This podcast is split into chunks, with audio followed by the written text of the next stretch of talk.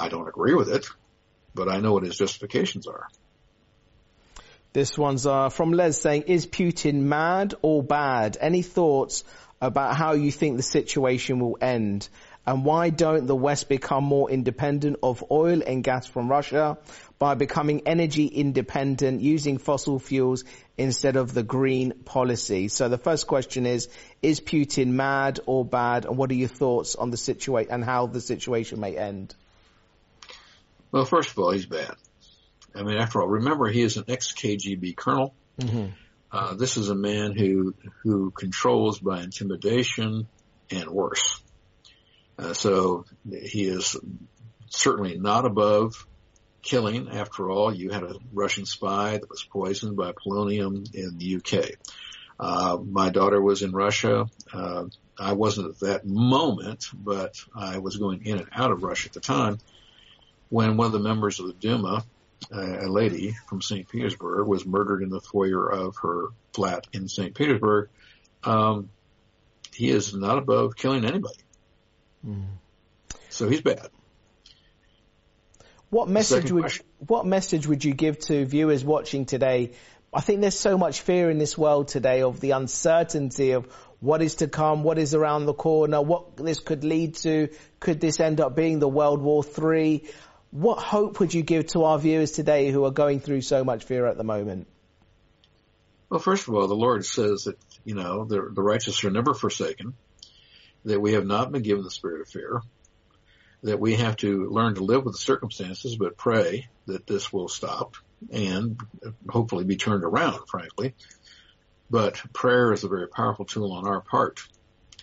Now, of course, there are tangible things you can do to support the Ukrainians. Um, whether they will eventually be able to fend off the Russians or not is a prediction I can't make. This one's coming saying, Hi Dr. Grady, I heard a theory that a nuclear holocaust could explain the scripture and the elements shall melt with fervent heat. Thanks and God bless. Yes, and there are also other uh, scriptures which deal, for instance, with the Valley of Dry Bones type of thing, mm-hmm. where we see bone fragments and people wearing special equipment as described in the Old Testament. And it would be easy enough to see these scriptures in light of a, a nuclear explosion.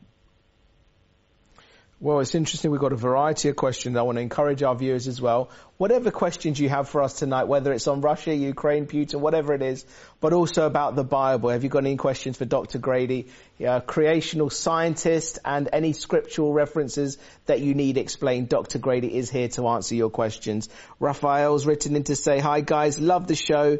Do you believe in the moon landings and there is, is there a barrier in space? The firmament as they cannot pass as they lead us as to believe.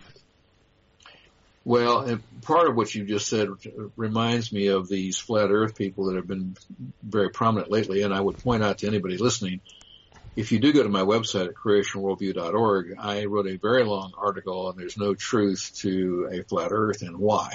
Uh, and I covered, I think, just about every possible innuendo that they, they promote.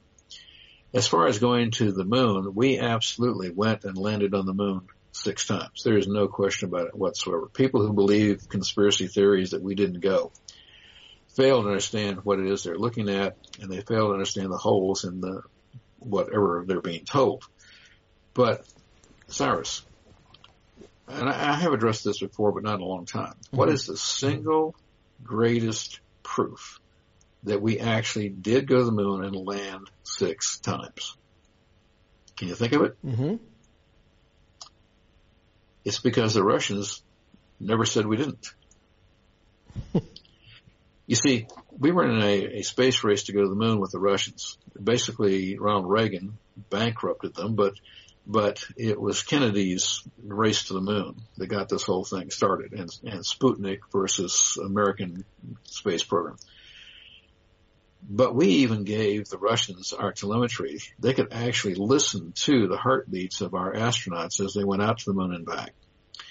And the fact is that we know we went because the Russians never said we didn't. If they could have proven that we had not gone during that time in history, they would have slandered the U.S. still doing it. And so the Russians knew we went and came back six times, and that's why they never said we didn't. okay. Now, there's been a lot of scriptural references um, of this war at the moment with Ukraine, with Russia in particular, and reference to Ezekiel 38 and 39, and also reference to Gog and Magog. Can you just give our viewers an insight into this? Well, certainly part of that prophecy does deal with the North and would certainly as we read a straight reading of it, refer to Russia being part of this. Also an army from the east, which could just as easily be China. Uh, and certainly the numbers would indicate China being the army from the east. And so we can prophetically look at this, we can, we can see how it ties to world events. But the truth is that, that prophecy is very difficult. You know, I, I talk about fulfilled prophecy all the time, but unfulfilled prophecy is not my area of expertise. Mm-hmm. And until prophecy is fulfilled, it's purely speculation. So yes, we believe God's prophets because it's the word of God given to us. But also there is a degree in which we are still in the dark, you know, seen through a glass darkly.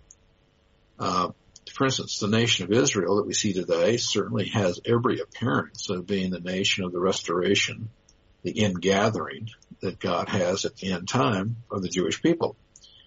On the other hand, Israel as exists today is a secular state. It's not a religious state. Mm. And therefore, it could be, and I, I'm not saying it is, but it could be possible that the actual nation of Israel and its ingathering might be 200 years from now. That this isn't the right Israel, so to speak but I don't know. And I'm not willing to speculate beyond that. Brian's written in to say, does Grady know why uh, Justin Trudeau has just flown to England whilst Canada is supposedly shut down and on state of emergency in order to meet with the Queen? And do you think that her advice would have encouraged or condemned his actions against her church and Canada's people? Are you aware Justin Trudeau has just visited the Queen today? Yes, but I would never speak for the Queen. She can speak for herself. I was kind of hoping that Trudeau was coming to the UK seeking asylum personally. Very good.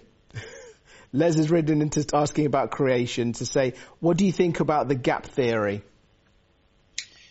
I have spoken about the gap theory and any other old earth theory many times on the program with you and, and with others. Yes. Uh, the gap theory is not true. Uh, it is a modern heresy. I even have a video that's available on our website that we did in conjunction with Revelation. I think you even show it occasionally. Yes. Um, it's only a half an hour, I think, uh, on on Revelation as to why it is not true, and we've listed the six reasons why theologically it is unacceptable, along with proving that the day age theory, the, the allegory theory, the framework theory are also unacceptable theologically, but it has to do with the six issues that if you believe in the gap theory, then God is not omniscient, He is not omnipotent, He is a liar, He cannot save a remnant, He has not always had a witness, and death of a nefesh organism occurs before human sin. And these are the six theological reasons why the gap theory is not true. You have to remember it was invented in 1813 by Thomas Chalmers in an effort to work evolutionary deep time into the Bible and make it acceptable called theistic evolution, that God is not smart enough, not strong enough to create whole, complete, perfect to begin with, that he has to do it slowly and gradually, which is not the God of the Bible. Romans, Paul tells us in chapter one that God has always had a witness since the creation began. Uh, he always saves a remnant, whether it's 70 in Egypt or eight in the ark, etc. He even tells Moses, I can, I can blow them all away and start over with you. But he always saves a remnant. He doesn't say he did it that way, slowly and gradually in the Bible. He says, I did it whole, complete, perfect in six literal 24 hour days. And of course, death before uh, sin of a nefesh organism is anathema. Uh, Paul clearly says it's through the sin of the first man, Adam, that death came into the universe, and that's a nefesh organism, meaning an animal or a human with a soul, uh, not plants, not insects.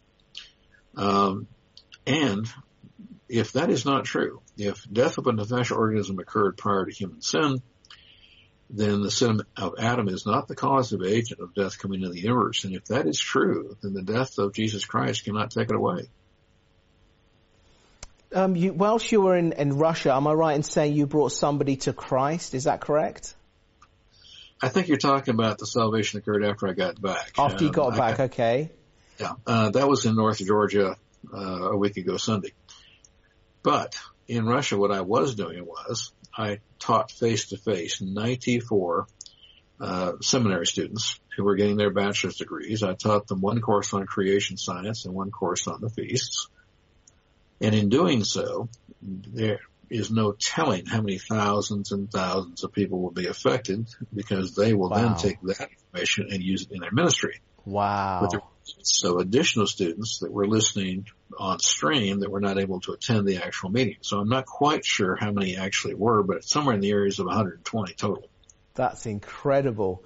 Now, what advice would you give to any of our viewers, our Christian viewers watching today? They want to tell their friends about Jesus Christ. They might not have heard about Jesus Christ before. What advice would you give to them in order to speak out and spread the good news of Jesus Christ? Well, the way to start a conversation is if you can get a conversation with them, basically talking about religion is an agreement that only one religion can be correct. Two, two religions cannot be correct at the same time. I think we have to agree with that, correct? Yeah. And therefore, in studying the religions, we have to look at which one is, in fact, logical, reasonable, uh, rational, and based on evidence, right? Well, when we take a look at the Christian faith, it is the only religion in the world that is based in a rational, reasonable, logical, and evidence-based faith. All the rest are not. And so we can start a basic, you know, conversation by simply eliminating the others. And then we can prove that in fact, uh, Christianity is the one true religion.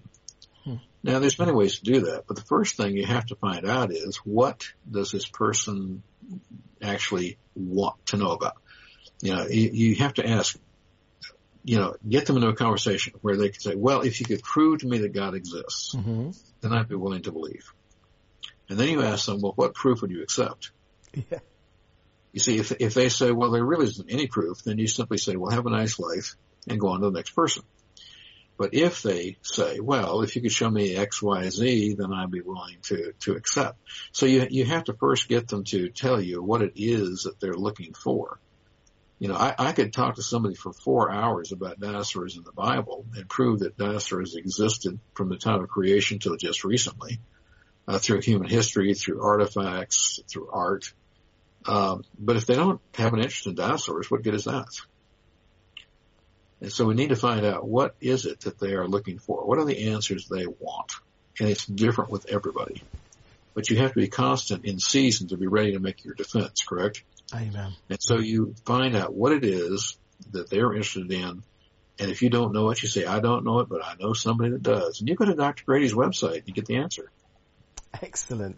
And that's a beautiful thing about today's society. We've got all the information online available for us. Stephen in Carrickfergus, Northern Ireland's written in. Hi, Dr. Grady and Cy. I would like to know your opinion, Dr. Grady, about the Dead Sea. Uh, Lot moved to Sodom and Gomorrah after split with Abraham.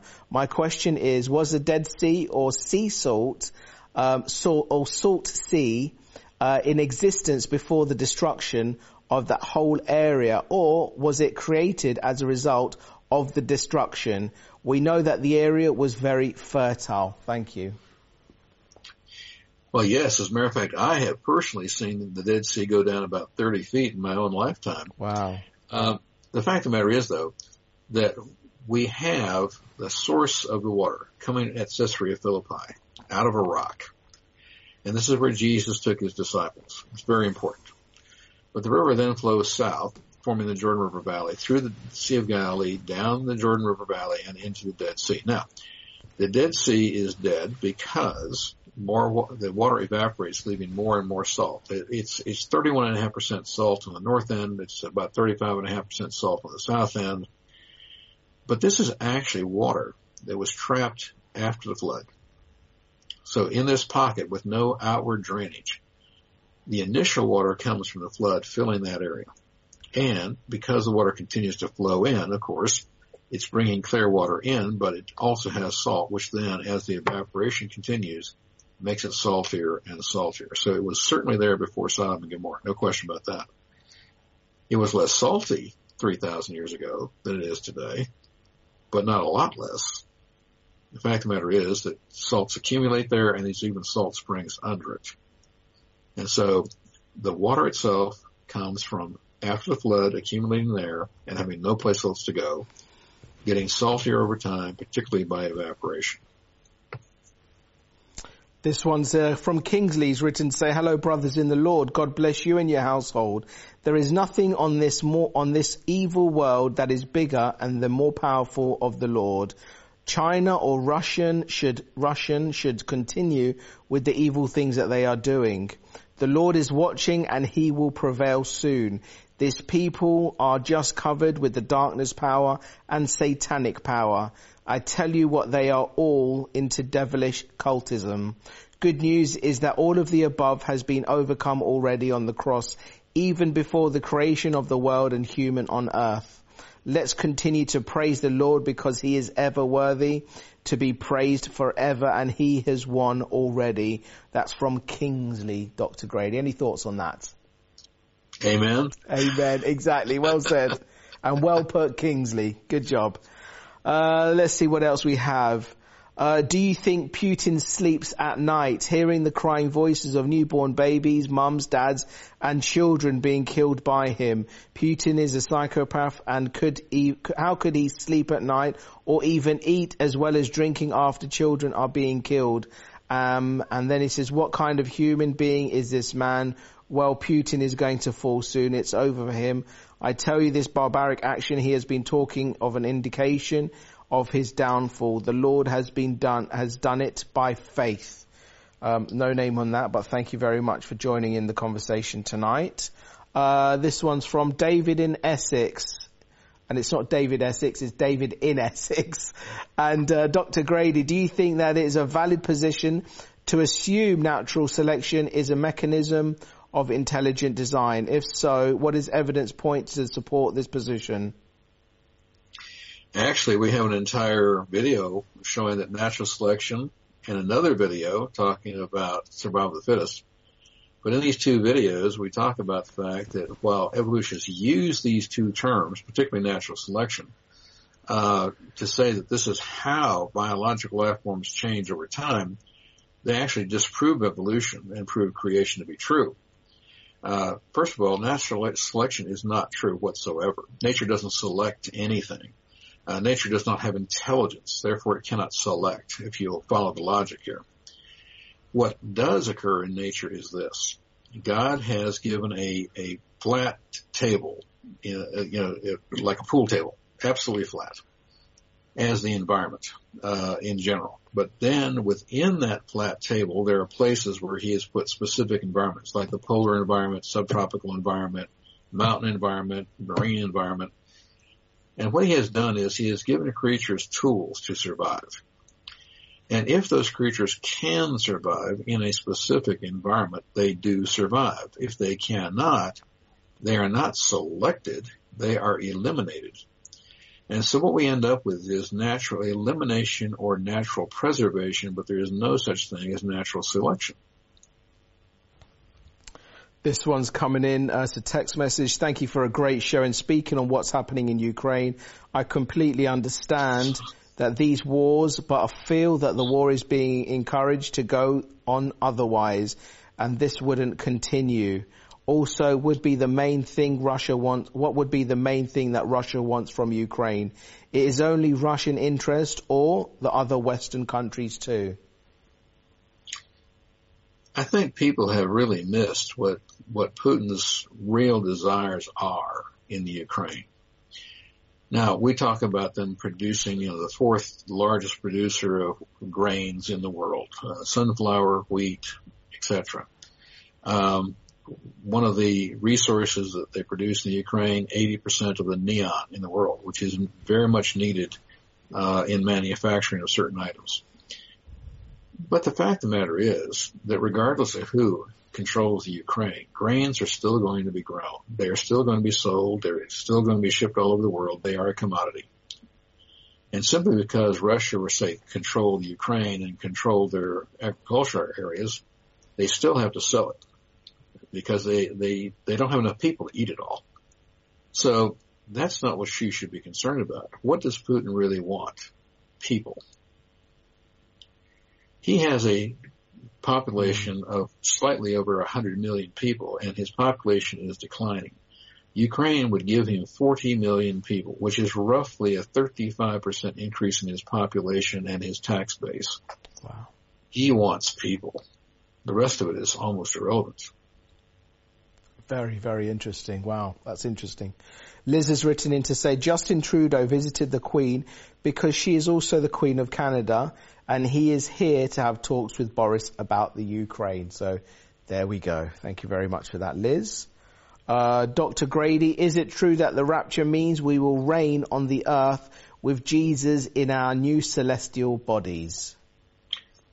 Well, as stipulated before on the program, I don't talk about eschatology. Okay.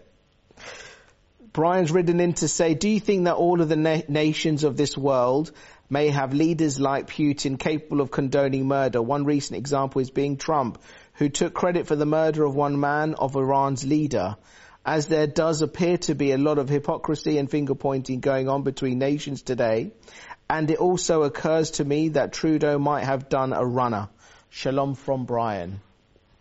Uh, shalom, Brian.